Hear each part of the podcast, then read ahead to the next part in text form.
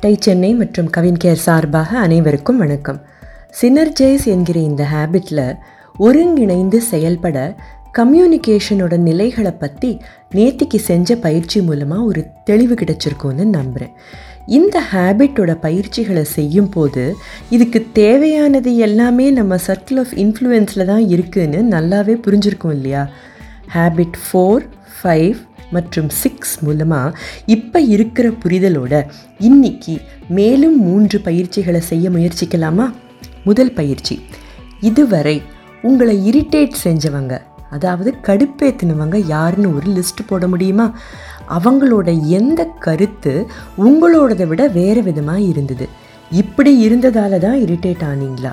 இந்த நிலையை சினர்ஜைஸ் செய்யணும்னா அதாவது அவங்களோட ஒருங்கிணைந்து செயல்படணும்னா இதை எப்படி மாற்றி அமைக்கணும் அப்படின்னு கொஞ்சம் யோசிக்கிறீங்களா?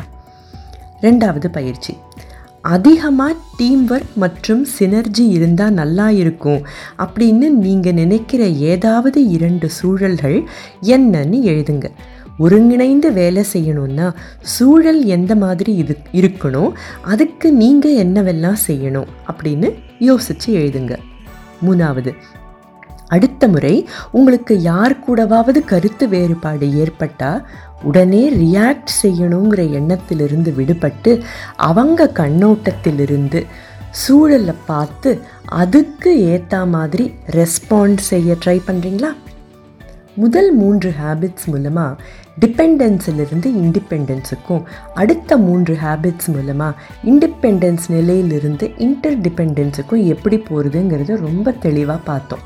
இன்டர்டிபெண்ட் நிலையில் ஒருங்கிணைந்து செயல்படுற திறனை வளர்த்துக்கிட்டா நம்மால் எதிர்மறையான சிந்தனைகளை தவிர்த்து மாற்றத்தையும் வளர்ச்சியையும் நோக்கி சுலபமாக பயணிக்க முடியும்.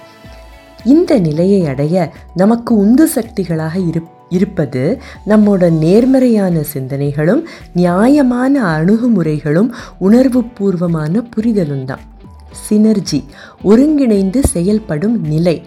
மற்ற எல்லா ஹேபிட்ஸுக்கும் மகுடம் போல இருக்கிறதுக்கு காரணம் இந்த ஹேபிட்னால டீம் ஒர்க் ஒற்றுமையாக செயல்படுற திறன் விண்விண்ணை நோக்கி போகணும்னு நினைக்கிற மனப்பாங்கு இவை அனைத்தும் இண்டிபெண்டன்ஸ்கிற நிலையிலிருந்து இன்டர் டிபெண்டன்ஸ் என்ற நிலைக்கு நம்மை நிச்சயம் அழைத்து செல்லும் இல்லையா? இந்த பயிற்சியுடன் ஸ்டீவன் கவியோட ஆறாவது ஹேபிட் நிறைவு பெறுகின்றன.